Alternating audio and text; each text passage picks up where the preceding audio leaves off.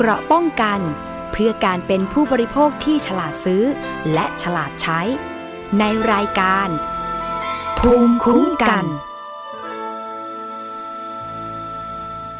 สวัสดีค่ะ คุณผู้ฟังคะขอต้อนรับเข้าสู่รายการภูมิคุ้มกันรายการเพื่อผู้บริโภคนะคะ วันนี้พบกับดิฉันชนะทิพไพรพงศ์ทางไทย PBS Podcast เช่นเคยค่ะ รับฟังผ่านเว็บไซต์หรือว่าแอปพลิเคชัน แล้วก็ยังสามารถฟังผ่านสถานีวิทยุที่กำลังเชื่อมโยงสัญญาณอยู่ในขณะนี้ด้วยนะคะ ถ้าต้องการที่จะเชื่อมโยงรายการเพื่อ ให้คุณผู้ฟังในพื้นที่นะคะ ได้รับรู้ข้อมูลข่าวสารดีๆ เกี่ยวกับผู้บริโภค ก็สามารถที่จะส่งข้อความถึง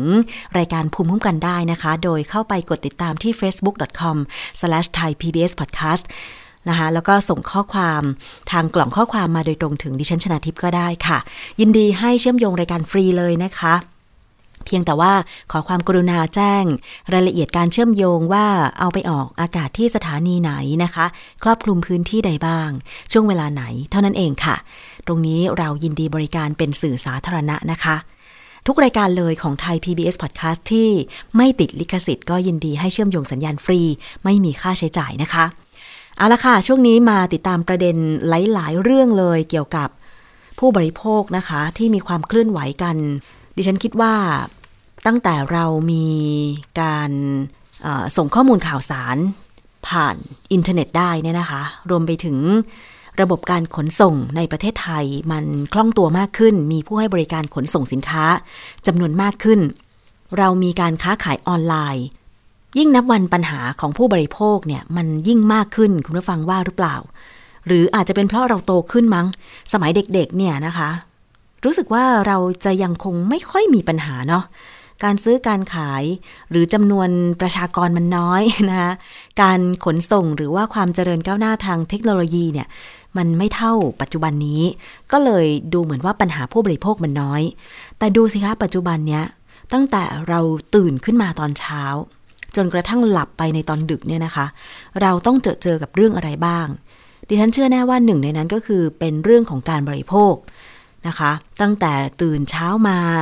เราทำอะไรล่ะ ภารกิจของเราอย่างเช้าวันจันทร์เนี่ยเป็นวันที่แสนจะวุ่นวายเลยนะคะสำหรับโดยเฉพาะคนที่อยู่ในเมือง กรุงเทพไม่ต้องพูดถึงนะคะ เช้าวันจันทร์นี่ต้องวางแผน การออกจากบ้านไปทำงานดีๆ เลย ว่าจะใช้เส้นทางไหน เพราะว่ารถติดนะคะ ตื่นเช้ามาก่อนไปทำงานนะคะ อาจจะต้อง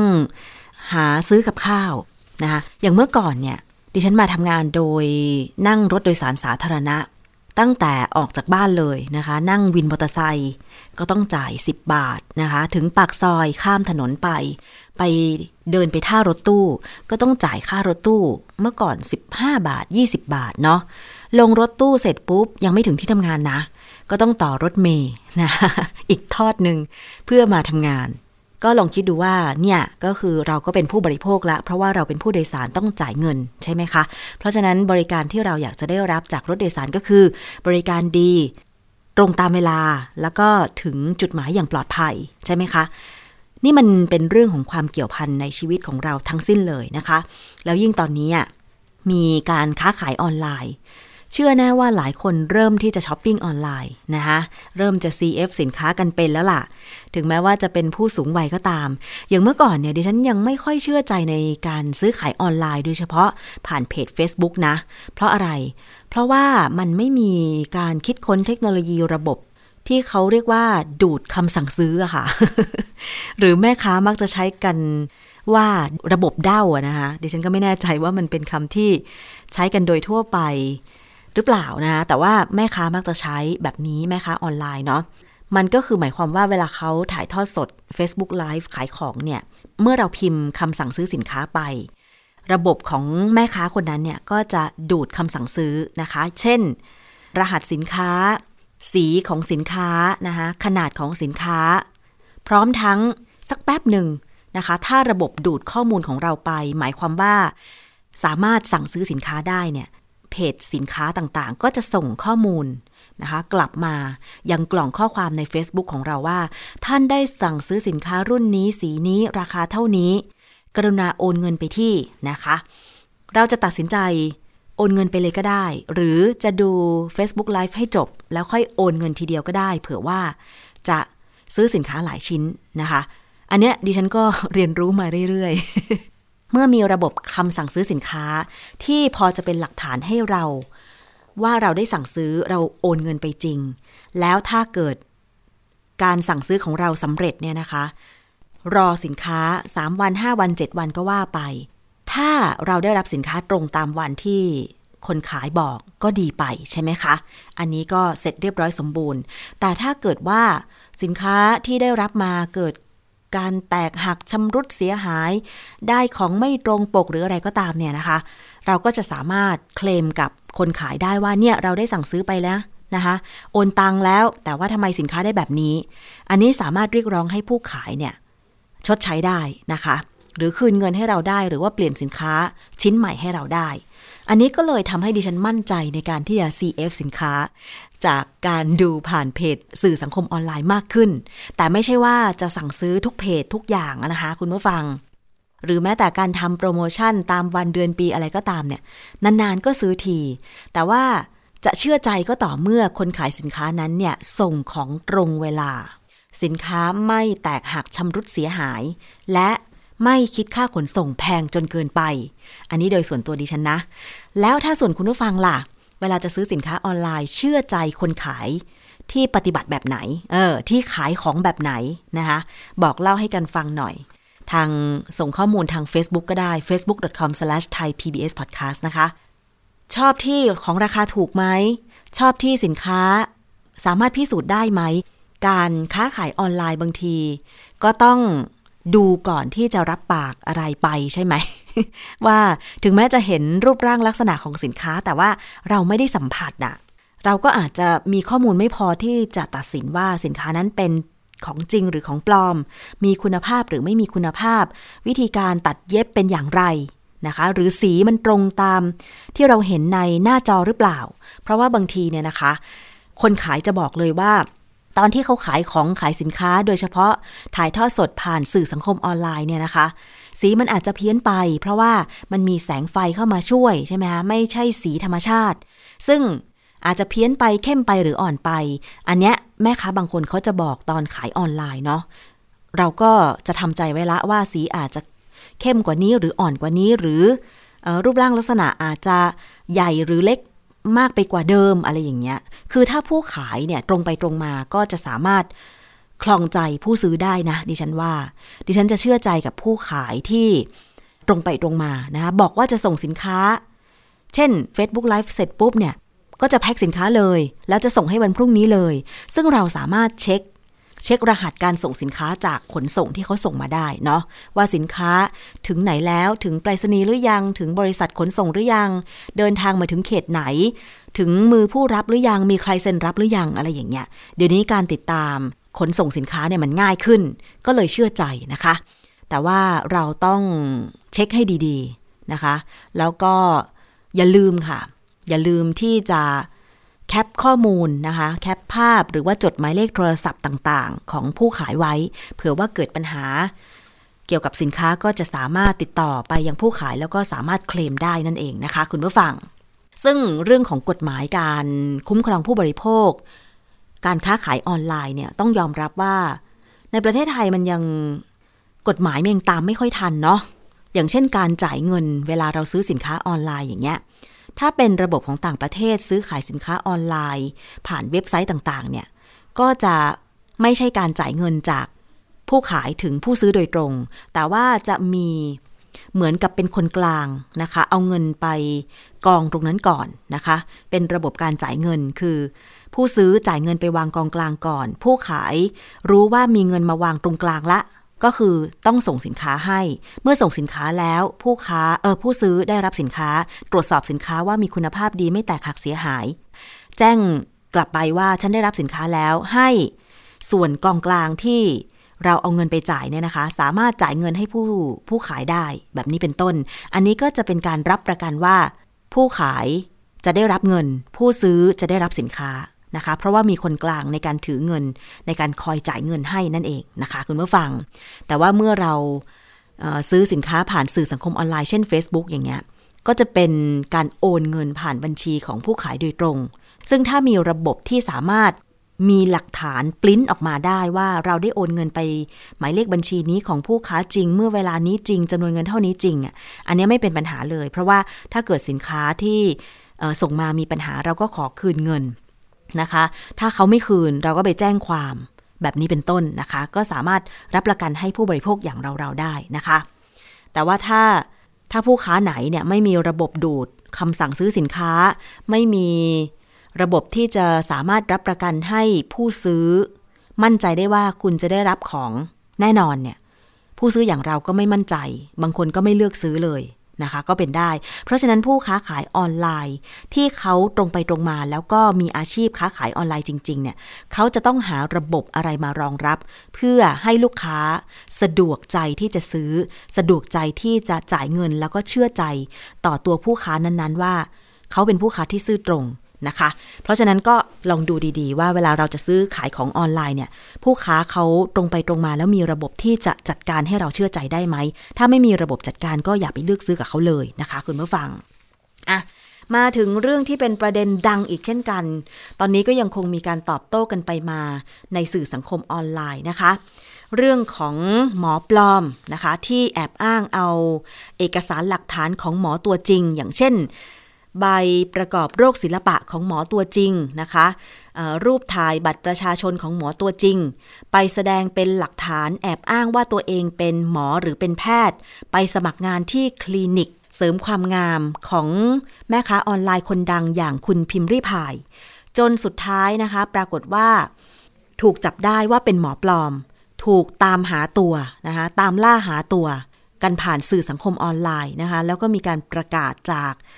ม่ค้าออนไลน์ คุณพิมพ์เรียกพายเลยว่า ถ้าตามตัว ถ้าตามเจอหมอปลอมคนนี้เนี่ยนะคะ จะให้รางวัลคนแจ้งเบาะแสเลย 1 0 0 0 0แบาท แต่ปรากฏว่าล่าสุดนี้นะคะ 19ธันวาคมที่ผ่านมาเนี่ยสามารถที่จะจับหมอปลอมได้แล้ว อ่ามาฟังรายละเอียดกันนะคะ คุณผู้ฟัง เมื่อ 16 ธันวาคมที่ผ่านมาค่ะ นางสาวพิมระดาพรเบญจวัฒนพัฒน์หรือพิมรีพาย ซึ่งเป็นหุ้นส่วน SQ คลินิกเวชกรรมสาขาห้วยขวางนะคะ เข้าพบพนักงงานสอบสวน กองกำกับการ 4 กองบังคับการปราบปรามการกระทำความผิดเกี่ยวกับการคุ้มครองผู้บริโภค หรือบกปคบนะคะ แจ้งความว่าได้ถูกนางสาว อาลินดา ขอสงวนนามสกุลนะคะ ปลอมเอกสารใบประกอบวิชาชีพเวชกรรมของแพทย์หญิงปียนุชขอสงวนนามสกุลค่ะ เพื่อมาสมัครเป็นแพทย์ของคลินิก ที่พิมพ์ริพายเป็นหุ้นส่วนอยู่ เป็นเหตุให้ได้รับความเสียหาย ซึ่งตรงนี้เราจะไปฟังเสียงของคุณพิมพ์ริพายจากเพจปคบเตือนภัยผู้บริโภค ในช่วงที่เธอเข้าไปแจ้งความกับพนักงานสอบสวนตำรวจบกปคบค่ะ วันนี้พิมมาแจ้งความร้องทุกข์นะคะ เรื่องที่พิมเนี่ยโดนคุณหมอที่เขาแอบอ้างว่าเป็นคุณหมอเนี่ย มาสมัครงานกับเราที่คลินิก ฝ่ายบุคคลแล้วก็คุณหมอในที่รับเนี่ย รับได้ยังไง คุณหมอท่านบอกว่า หมอ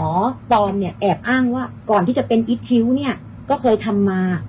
คลินิกเก่าเนี่ยก็ทำมาตลอด แล้วก็อ้างว่าทำคลินิกทุกที่เลย ที่เป็นที่ดัง ๆ คืออ้างชื่อเลย เราก็ไม่คิดว่าใจจะกล้าขนาดนี้เนาะแล้วก็ให้เรียนตามตรงเขาทำเช็คน้อย แล้วลูกค้ายังไม่พบปัญหา ยังไม่พบปัญหาซึ่งทำให้เราตายใจ ตายใจมากอะ่ะ ตายใจมากแล้วก็ใส่แมสตลอด แล้วก็พยายามจะอ้างว่าทำที่นั่นนะทำที่นี่นะ วันนี้ยุ่งนะ ขอเข้าสายหน่อยเพราะติดเคสที่นี่อยู่ ติดเคสที่นี่อยู่เราก็ไม่คิดว่าจะเอาใบประกอบวิชาชีพเนี่ยเนี่ยหลักฐานส่งมาทางไลน์จะเอาคือสวมหมอคนนี้มานานมากแล้ว แล้วก็ในใจพิมพ์นะพิมพ์บอกไว้เลยนะว่าทำเป็นอาชีพแล้วก็ไปหลอกคลินิกอื่นด้วย อันนี้ค่อนข้างมั่นใจเพราะเขาแอบอ้างเยอะมาก คือหมอของเราเนี่ย ที่คลินิกเนี่ยมีหลายท่านมากใช่ครับ พอมีเคสนี้เราตรวจสอบหมดแล้ว เราก็รื้อเลย ปรากฏว่าไม่มีท่านไหนปลอม มีคนนี้คนเดียว มีคนนี้เลยแหละคุณพิมพายคิดว่ามันเป็นการยึดเครดิตคุณพิมพายทางธุรกิจนะครับพิมไม่คิดโทษใคร พิมโทษตัวเอง ที่เราเชื่อเขาครับ พิมว่าไม่ใช่เรื่องของคนอื่นเลย เป็นเรื่องของพิมเองทที่พิมพ์ พิมพ์รับผิดชอบแทนลูกน้องพิมพ์หมด แล้วก็พิมพ์พิมพ์รับรองว่าในฐานะที่เราเป็น พิมพ์รี่เราปล่อยให้ลูกค้าโดนกระทำอย่างนี้ไม่ได้ครับพิมพ์นิพายคิดว่าเขาทำมานานแล้วยังเขาอ้างว่าเขาฉีดมาหลายปีแล้วเขาอ้างว่าเขามีใบ เนี่ยค่ะเขาอ้างตามนี้เลยว่าเขามีใบประกอบเนี่ย ตั้งแต่ปีสองห้าห้าแปดซึ่งผู้ได้รับความเสียหายเนี่ยคือคุณหมอท่านนี้ อืมอันนี้เดี๋ยวพิมพ์ต้องทำหนังสือไปขอโทษเขาแล้วก็ เราต้องกราบขอโทษจากใจจริงเลยเพราะว่าเขาทำให้คุณหมอท่านนี้เสียหาย เสียหายและเดือดร้อนด้วยใช่ คือพิมพ์อยากจะบอกลูกค้าทุกท่านไว้เลยว่าคลินิกของเราเนี่ยพอพบเรื่องนี้เกิดขึ้นมาเนี่ยเราก็ตรวจสอบ คือลื้อเลยอะปรากฏว่าหมอของเราที่เรามีทั้งหมด จริงหมด เป็นหมอที่เป็นหมอจริงๆหมดเราเพิ่งเราเพิ่งพบว่า หมอปลอมคนนี้แอบอ้างมา แต่ลูกค้าเนี่ย ไม่ต้องกลัวเลย เพราะว่าเดี๋ยวเราจะมี ตอนเนี้ยทั้งคืนเนี่ยพิมต้องทำเอกสารเนี่ยส่งคุณตำรวจแล้วก็รื้อเอกสารทั้งหมดเลยเนี่ย โทรหาลูกค้า ทุกคนที่ทำกับหมอปลอมคนนี้ แล้วก็เดี๋ยวพี่รับผิดชอบลูกค้าทุกท่านที่ทำกับหมอปลอมคนนี้ เพราะฉะนั้นไม่ต้องกลัวเลยค่ะ นั่นก็คือเสียงของคุณพิมพ์ริพายนะคะ ในวันที่เธอเข้าให้ข้อมูลกับตำรวจบกปคบนะคะ กับพนักงานสอบสวนกองบังคับการ 4 นะคะบกปคบซึ่งหลังจากนั้นค่ะอีกไม่กี่วันถัดมา 19 ธันวาคม 2564 ก็มีการถแถลงข่าวจากกองบัญชาการตำรวจสอบสวนกลาง ในฐานะหน่วยงานต้นสังกัดของบกปคบนะคะ ว่าสามารถจับกลุ่มตัวหมอปลอม ที่นำหลักฐานของหมอจริงไปสมัครงานที่คลินิกของคุณพิมพ์ริพายได้แล้วนะคะ กลายเป็นว่า ตอนนี้ค่ะ เมื่อจับกลุ่มได้เนี่ยก็เดี๋ยวมาติดตามเรื่องของโทษทางกฎหมายกันว่าจะเป็นอย่างไรนะคะ โดยการจับกลุ่มตัวผู้กระทำความผิดในครั้งนี้นะคะ เป็นผู้ต้องหาที่แอบอ้างเป็นแพทย์ลักลอบทำงานในคลินิกพิมพ์ริพาย ชื่อว่านางสาวอาลินดา อายุ 29 ปีค่ะตำรวจสามารถไปจับกลุ่มได้ที่โรงแรมแห่งหนึ่งย่านพัทยาจังหวัดชนบุรีนะคะ ตามหมายจับสารอาญาที่ 2129ทับ2564 ลงวันที่ 18 ธันวาคม 2564 ค่ะ โดยกล่าวหาว่า ช่อโกงโดยการแสดงตนเป็นบุคคลอื่น ประกอบวิชาชีพเวชกรรมโดยไม่ได้รับอนุญาต ใช้คำหรือข้อความที่แสดงให้ผู้อื่นเข้าใจว่าตนเป็นผู้มีความรู้ความชำนาญ ในการประกอบวิชาชีพเวชกรรมสาขาต่างๆ โดยผู้ต้องหาให้การรับสารภาพว่า เมื่อประมาณกลางปี 2564 ค่ะ นางสาวอาลินดาเนี่ยได้ใบประกอบวิชาชีพของแพทย์หญิงท่านหนึ่ง มาสมัครงานเป็นแพทย์พาร์ทไทม์ก็คือไม่ประจำคลินิกมาเป็นช่วงเวลา ที่คลินิก SQ คลินิก SQ นะคะ ของคุณพิมพ์ริพาย โดยได้ใช้เอกสารประจำตัว และใบประกอบวิชาชีพของแพทย์หญิงท่านหนึ่ง แล้วก็สมอ้างว่าเป็นของตนเอง เข้าไปทำงานในคลินิกดังกล่าว รับรักษาเกี่ยวกับงานผิวหนัง ดูแลผิวหน้าฉีดฟิลเลอร์ ฉีดโบท็อกต่างๆ จากการซักถามผู้ต้องหาเนี่ยนะคะ น่าตกใจมากคุณผู้ฟังตำรวจถามว่าเป็นหมอจริงหรือเปล่า ผู้ต้องหาตอบว่า อ่า เรียนจบ ชั้นมัธยมศึกษาปีที่ 6 หลังจากนั้นได้เข้าไปสมัครทำงานที่คลินิกเสริมความงามแห่งหนึ่งย่านจตุจักรในตำแหน่งเซลล์นะคะหรือพนักงงานขาย ต่อมาคลินิกย่านจตุจักรเนี่ยได้ขยายสาขา เธอจึงได้รับการแต่งตั้งให้เป็นผู้จัดการสาขาแล้วก็เป็นเซลล์ด้วย ซึ่งในระหว่างที่ทำงานที่คลินิกที่จตุจักร ได้ลักลอบนำยาโบท็อกที่เหลือจากการให้บริการลูกค้า มาทดลองฉีดกันเองในกลุ่มพนักงาน จนเกิดความชำนาญ จนกระทั่งไปปลอมเป็นหมอ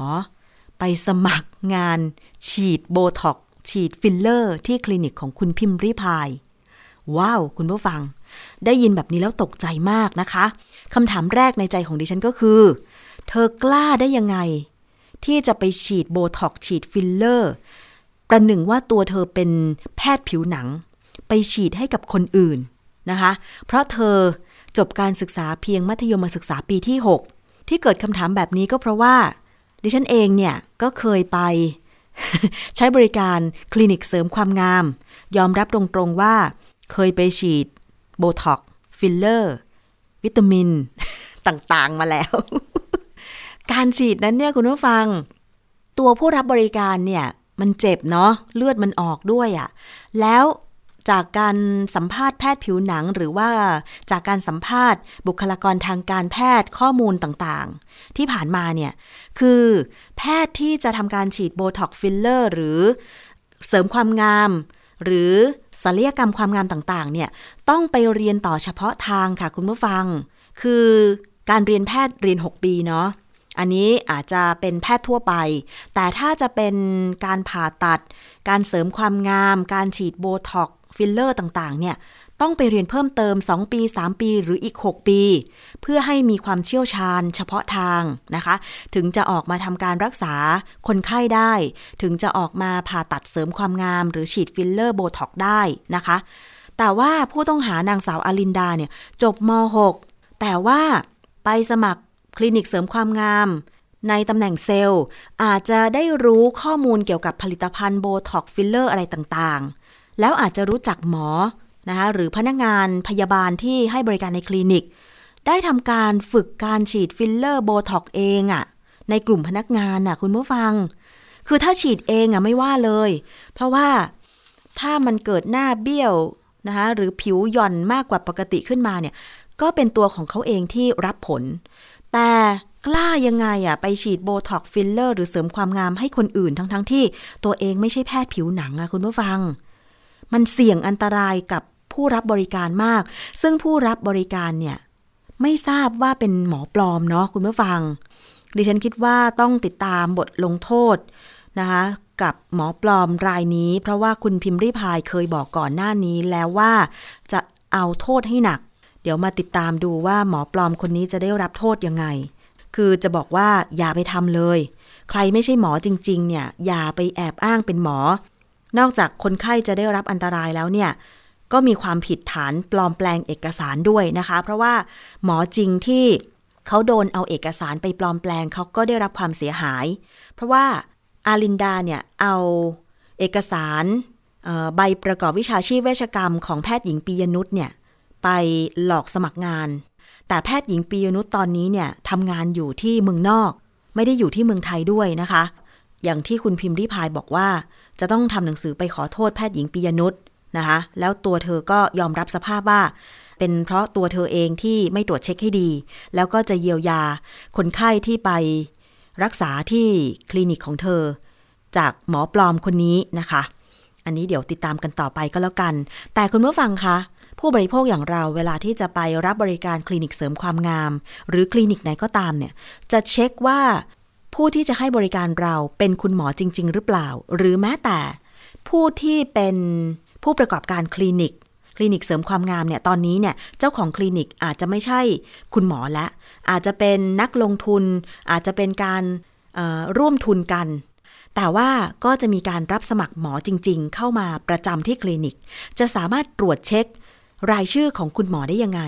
อันนี้สามารถตรวจเช็คได้เบื้องต้นนะคะที่เว็บไซต์ของแพทยสภาค่ะคุณผู้ฟังนะคะ ลอง ลองเข้าไปที่เว็บไซต์นะคะ ไปตรวจสอบรายชื่อ หมอ ที่ทำหัตถการฉีดฟิลเลอร์ ร้อยไหมโบท็อกต่างๆ ได้ จากเว็บไซต์ของแพทยสภานะคะ เข้าไปที่หน้านี้เลยเขาจะมีลิงก์นะคะ ลิงก์ของเว็บไซต์นะคะ แพทยสภาก็คือ checkmd.tmc.or.th นะคะ หรือเข้าไปพิมพ์คำว่า ตรวจสอบรายชื่อแพทย์จากฐานข้อมูลแพทยสภา มันก็จะลิงก์ไปที่การตรวจสอบรายชื่อ แพทย์เลยนะคะ ของเว็บไซต์แพทยสภา สามารถตรวจสอบมันจะมีอย่างนี้ค่ะคุณผู้ฟัง สามารถที่จะใส่รายชื่อของหมอที่เราไปเจอที่เราจะไปรับบริการได้เลยนะคะว่า ทั้งภาษาไทยและภาษาอังกฤษว่าเป็นผู้ที่มีใบประกอบโรคศิลปะจริงหรือเปล่า แต่คุณผู้ฟังตอนนี้นะ มันต้องดูให้แน่ชัดว่า รูปในใบสมัครกับคุณหมอที่คลินิกเนี่ยหน้าเดียวกันหรือเปล่านะคะอย่างที่พิมพ์ริพายบอกว่า หมอปลอมที่ชื่ออลินดาเนี่ยนะคะเขาไปทำงานพาร์ทไทม์ที่คลินิกพิมพ์ริพาย หมายความว่าไม่ประจำเข้าบ้างไม่เข้าบ้าง แต่ว่าตลอดเวลาที่ไปทำงาน เนื่องจากว่าช่วงนี้เนี่ยมีการแพร่ระบาดของโควิด -19 จึงต้องใส่หน้ากากอนามัยตลอดเวลา เออ เพราะฉะนั้นมันอาจจะเป็นช่องทางให้หมอปลอมต่างๆ เนี่ย ได้ปลอมตัวได้ง่ายขึ้นหรือเปล่า แต่ดิฉันเชื่อว่า คนไข้เนี่ยเช็คไม่รู้ แต่พนักงานที่คลินิกหรือเจ้าของคลินิกต้องเช็ครู้ เพราะว่าต้องได้พูดคุยกันก่อน กับคุณหมอที่จะรับเข้ามาทำงาน ถูกไหมคะ จะต้องมีการตรวจสอบหน้าแหละ จะต้องให้คุณหมอหรือว่าใครก็ตามที่เข้ามาสมัครงานเนี่ยถอดหน้ากากออกก่อน ถึงแม้ว่าจะมีการแพร่ระบาดของโควิด -19 เนี่ย แต่การตรวจสอบใบหน้าที่แท้จริงให้โดยการถอดหน้ากาก ก็คงไม่ใช่เรื่องยากนะคะ เพราะฉะนั้นเจ้าของคลินิกต้องขอตรวจสอบตรงนี้ว่า ใบหน้าในใบสมัครงาน ใบหน้าในรูปของใบประกอบโรคศิลปะ แล้วก็ตัวจริงเนี่ยคนคนเดียวกันไหมนะคะเอออันนี้ต้องรอบคอบแล้วล่ะเพราะว่าตั้งแต่มีข่าวว่าคลินิกพิมพ์รีพายนะะแม่ค้าออนไลน์คนดังก็ยังถูกคนแอบอ้างว่าเป็นหมอ ไปสมัครเป็นหมอที่คลินิก แถมยังทำการรักษาให้คนไข้ในคลินิกดังกล่าวด้วยเนี่ยนะคะ ก็เสี่ยงมากเลย ทั้งเจ้าของคลินิก แล้วก็ทั้งตัวลูกค้าที่จะได้รับอันตรายจากการฉีดโบท็อกฟิลเลอร์หรือว่าทำศัลยกรรมความงามอื่นๆ เพราะตอนนี้มันไม่ใช่มีแค่แบบนี้ไงมันมีนวัตกรรมใหม่ๆ อย่างเช่นใช้เครื่องมือทางการแพทย์ราคาเป็นหลักล้านเนี่ย มาให้บริการลูกค้า เช่นเลเซอร์นะคะหรือเครื่องอะไรนะ เครื่องมานวดนวดหน้า กระจายความร้อนทั่วหน้าเงี้ยถ้าไม่ใช่หมอจริง ถ้าไม่ใช่ผู้เชี่ยวชาญเนี่ยจะกำหนดถูกไหมจะกำหนดความร้อนถูกไหมกับคนคนนี้ไม่ไม่แน่นอนเลยนะคะ คุณผู้ฟัง เพราะฉะนั้นเนี่ยอันตรายมากๆ ต้องลงโทษให้หนักเลยสำหรับคนที่หลอกว่าเป็นหมอทั้งๆทที่ตัวเองไม่ใช่เป็นหมอนะคะ เพราะมันอันตรายถึงชีวิตค่ะ คุณผู้ฟัง แล้วนอกจากนั้นนะคะก็ยังมีหมอตัวจริงที่เป็นคนดังในสื่อสังคมออนไลน์ ชื่อหมอของขวัญ คือหลังจากพอมีข้อมูลออกมาแบบนี้เนี่ย เธอก็ออกมาพูดถึงการสังเกต สังเกตผลิตภัณฑ์ ไม่ว่าจะเป็นฟิลเลอร์หรือโบท็อกที่มีการนำมาฉีดเพื่อเสริมความงามในปัจจุบันเนี้ยว่าจะต้องสังเกตหรือว่าดูข้อมูลยังไงว่า เป็นของจริงหรือของปลอมนะคะ ซึ่งหมอของขวัญก็ให้ข้อมูลในด้านการแพทย์ส่วนหนึ่ง แต่คนก็วิพากษ์วิจารณ์กันไปว่า แล้วทำไมก่อนหน้านี้หมอของขวัญซึ่งก็ทำงานด้าน เป็นแพทย์ผิวหนังเช่นกัน ไม่ออกมาให้ข้อมูลตรงนี้นะคะ มันจะเป็นการ discredit ในเรื่องของธุรกิจหรือเปล่า อันนี้เป็นการตั้งข้อสังเกต ในสื่อสังคมออนไลน์เนาะ แต่ว่า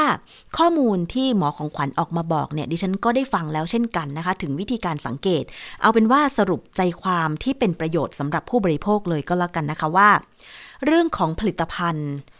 ที่ใช้เสริมความงามในปัจจุบันไม่ว่าจะเป็นโบท็อกหรือว่าฟิลเลอร์ต่างๆเนี่ยมันจะต้องมีบริษัทที่ผลิต แล้วก็มีบริษัทที่นำเข้ามาในไทย แล้วรายละเอียดที่จะต้องระบุ ใน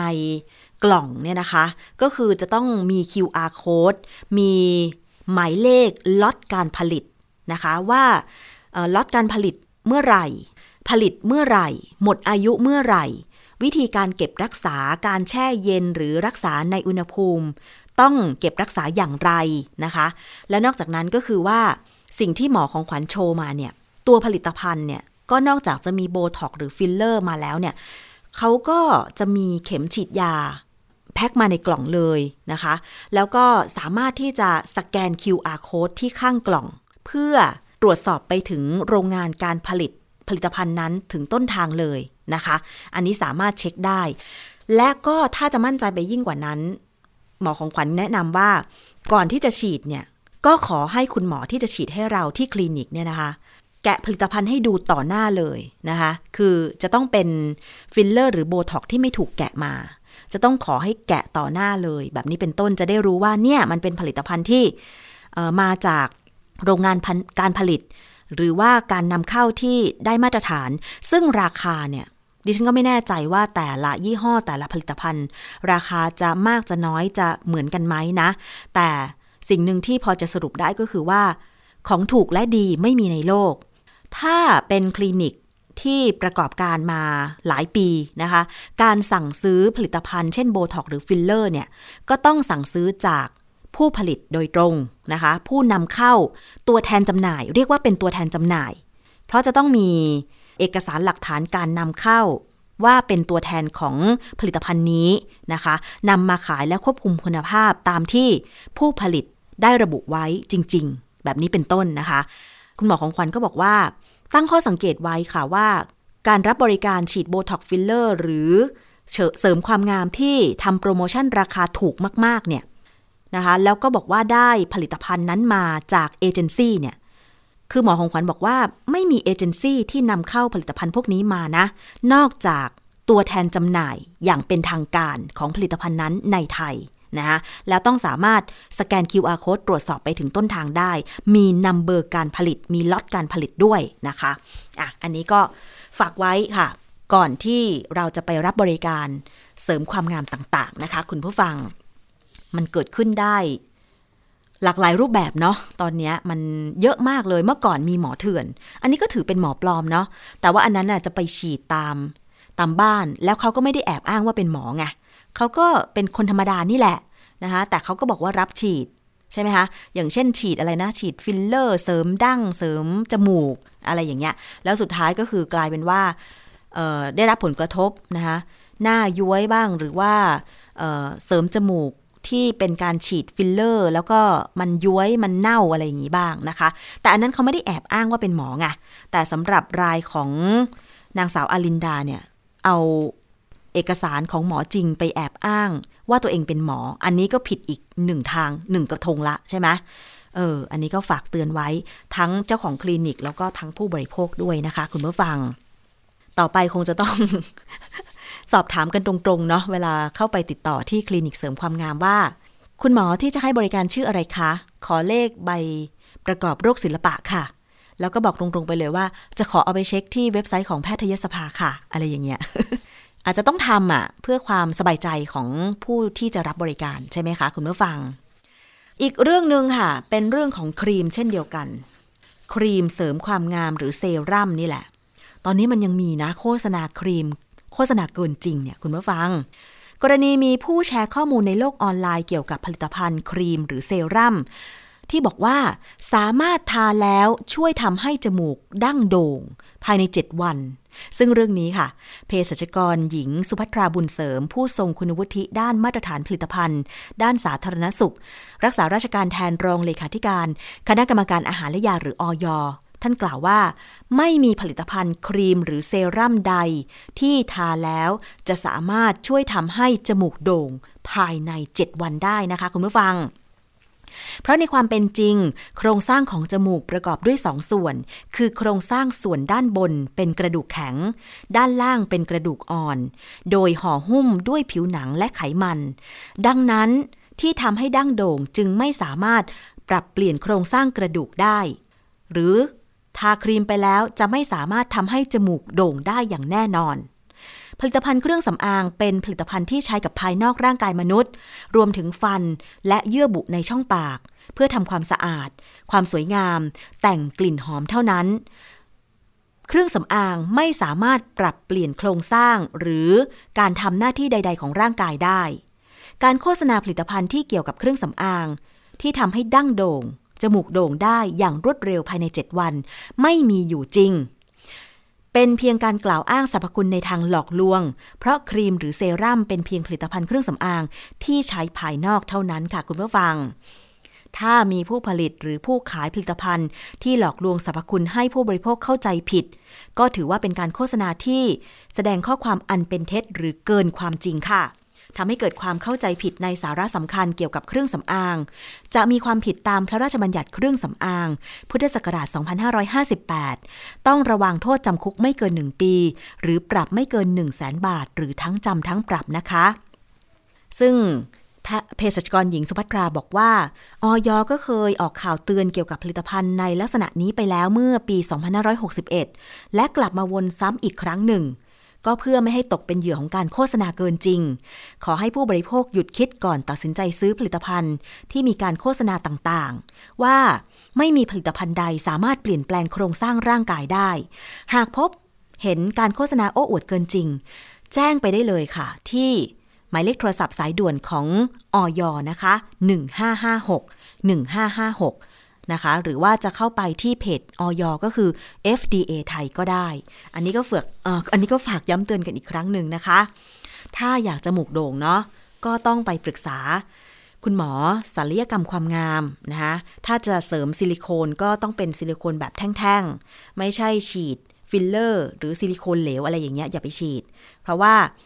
มันจะแทรกซึมไปตามเนื้อเยื่อของเรานะคะถ้ามันเน่ามาเนี่ย เวลาหมอ ศัลยกรรมที่จะทำการแก้ไขเนี่ยจะขูดฟิลเลอร์เถื่อนเหล่านั้นออกเนี่ย มันจะต้องขูดเซลล์ เซลล์เนื้อเยื่อเซลล์ต่างๆ ของเราออกไปด้วย อันนี้ก็จะส่งผลกระทบระยะยาวเลยนะคะ ซึ่งดิฉันดิฉันจำคำพูดของหมอของขวัญได้อะค่ะว่า อะไรนะ เสริมเสริมหลักพัน เสริมเสียเงินหลักพัน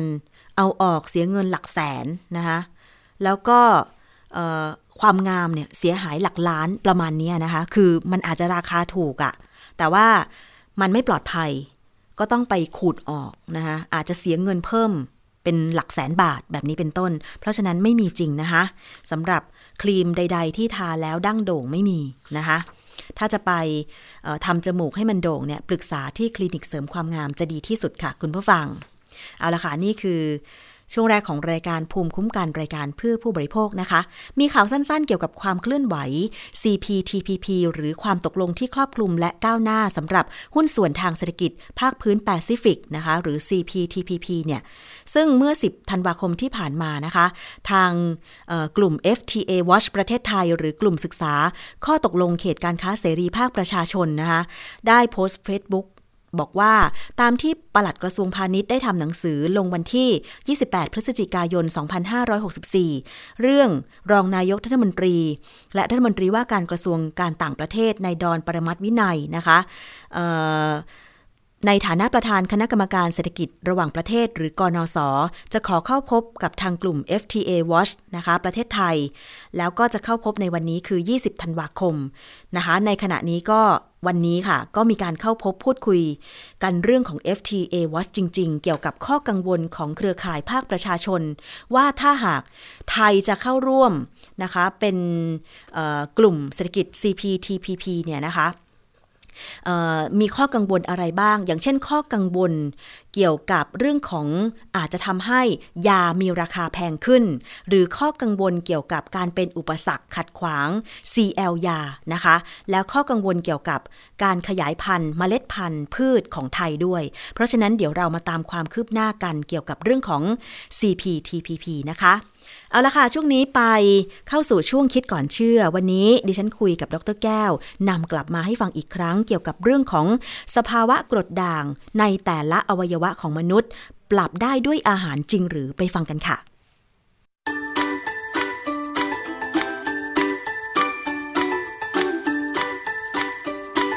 ช่วงคิดก่อนเชื่อ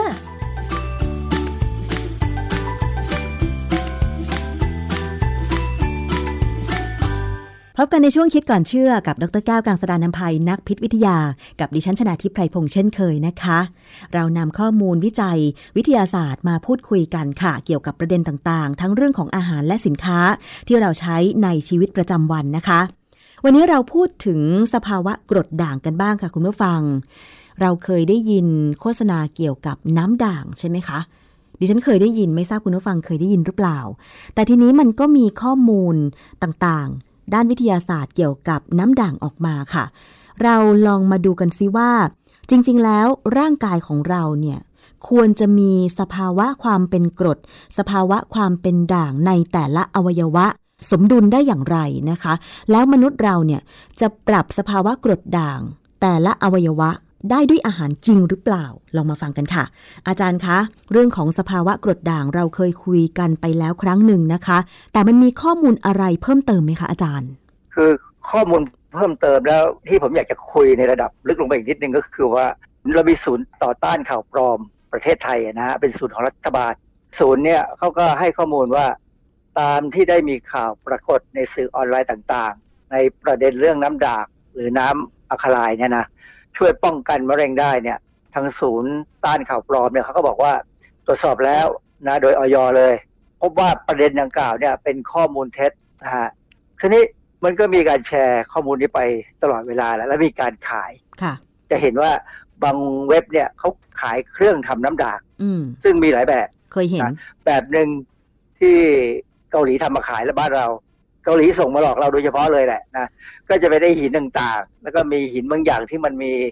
ความเป็นด่างอยู่แล้วพอน้ำผ่านไปมันก็เป็นด่างค่ะมันเป็นเรื่องที่เราก็รู้ว่ามันเป็นเท็จทางวิทยาศาสตร์เนี่ยมันมีงานวิจัยเยอะแยะที่บอกว่าใช้ไม่ได้ค่ะนะมีเว็บหนึ่งชื่อ henryford.com henryford.com เนี่ยมีบทความเรื่อง alkaline water help bring all all hype hype นี่มันก็แปลว่า หลอกลวงค่ะ ซึ่งข้อมูลต่างๆในเว็บเนี่ยก็เหมือนกับที่ออยแถลงไปอะว่ามันใช้ไม่ได้หรอกเนื่องจากว่าเวลาเราดื่มน้ำด่างเข้าไปในในกระเพาะเราเนี่ยนะกระเพาะเรา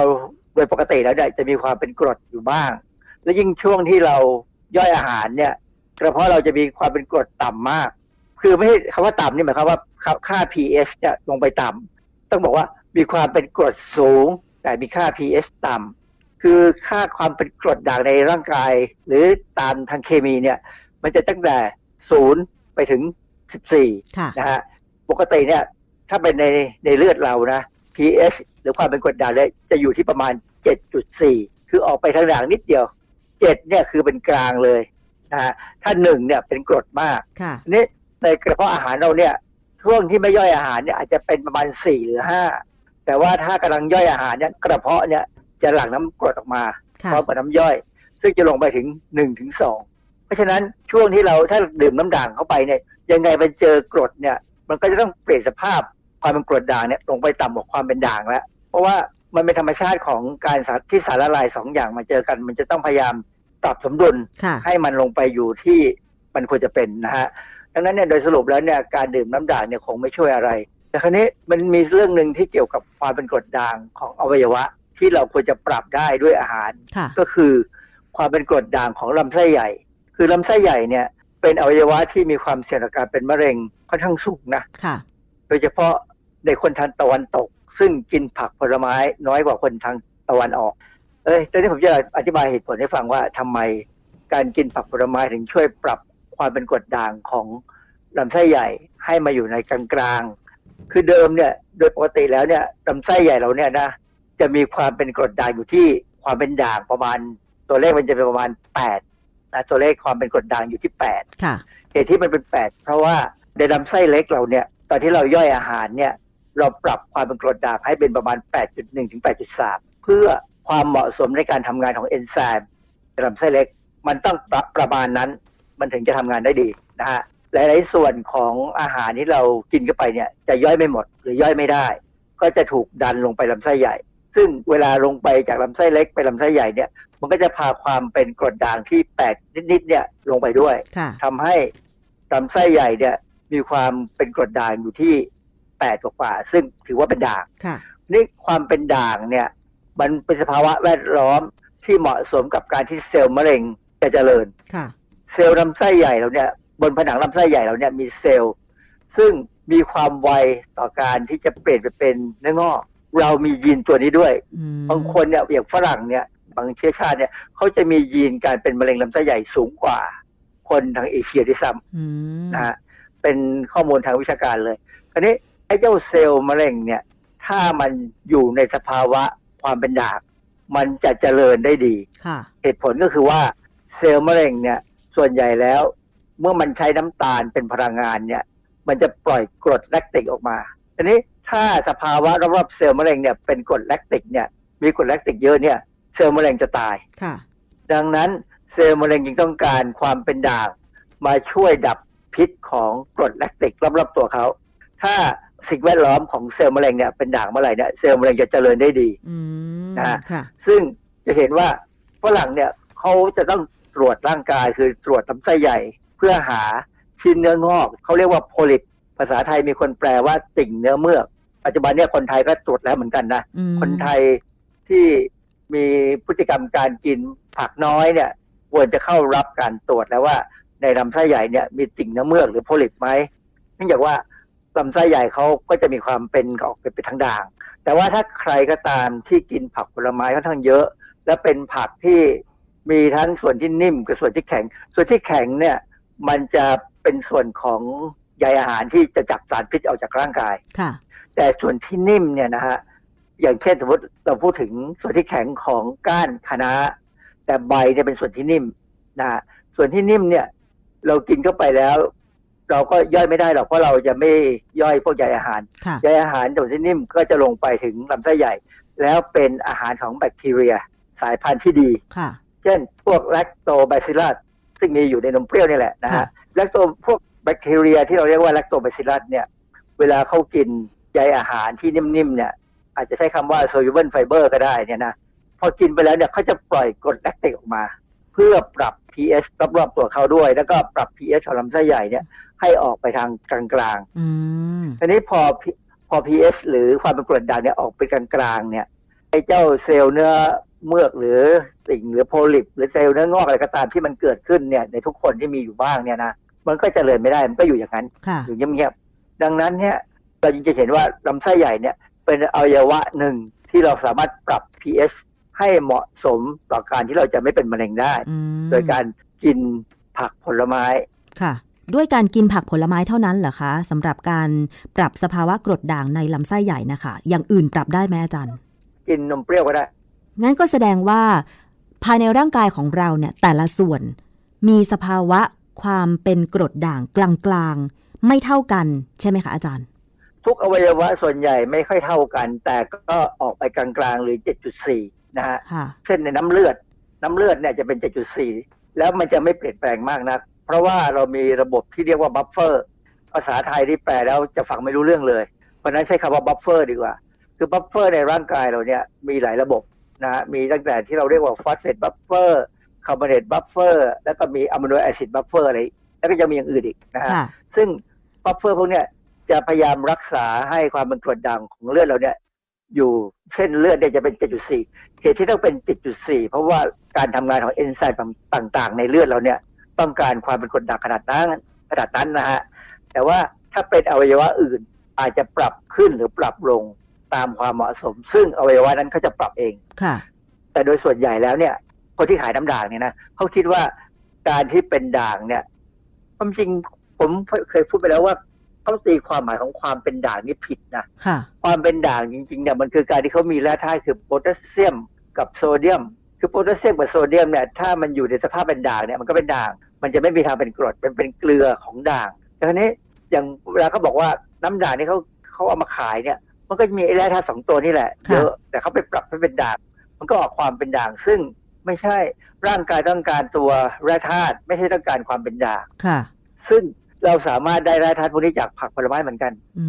มค่ะ เพราะฉะนั้นแต่ละอวัยวะในร่างกายของเราในคนคนเดียวเนี่ย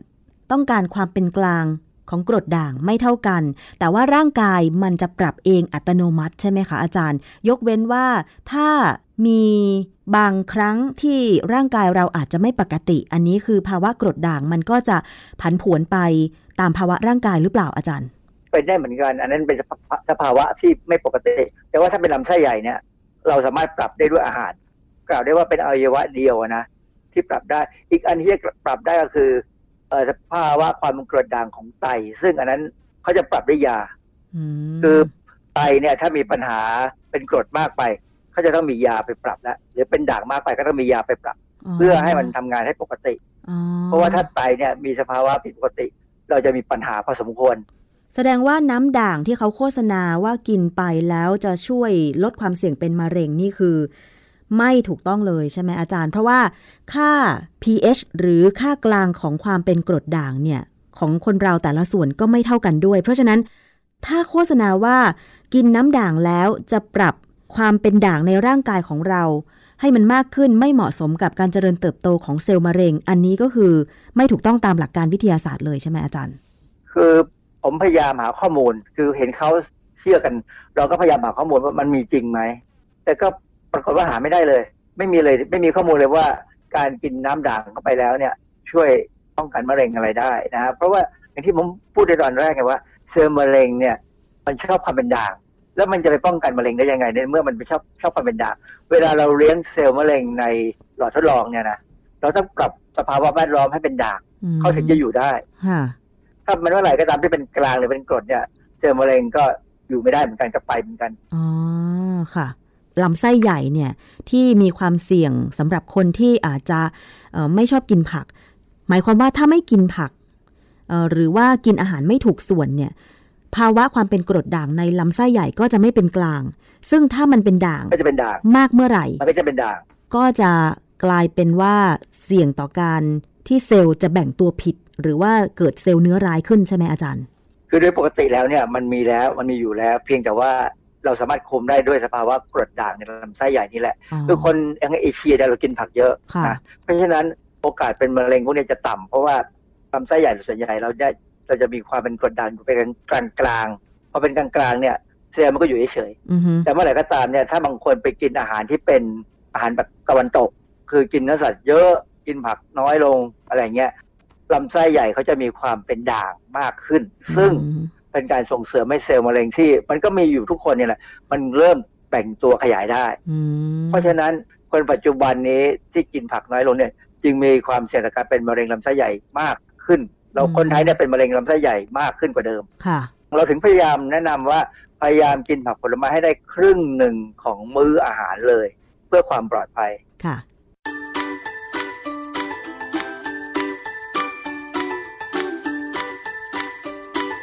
ช่วง คิดก่อนเชื่อ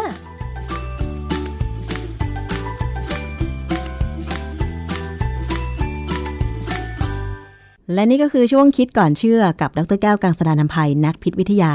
นอกจากฟังในรายการภูมิคุ้มกันแล้วนะคะ ก็ยังสามารถไปฟังเป็นตอน ๆ ได้เลยค่ะ ที่เว็บไซต์ www.thaipbspodcast.com รวมถึงแอปพลิเคชันด้วยนะคะ และต้องขอบคุณทุกสถานีที่เชื่อมโยงสัญญาณด้วย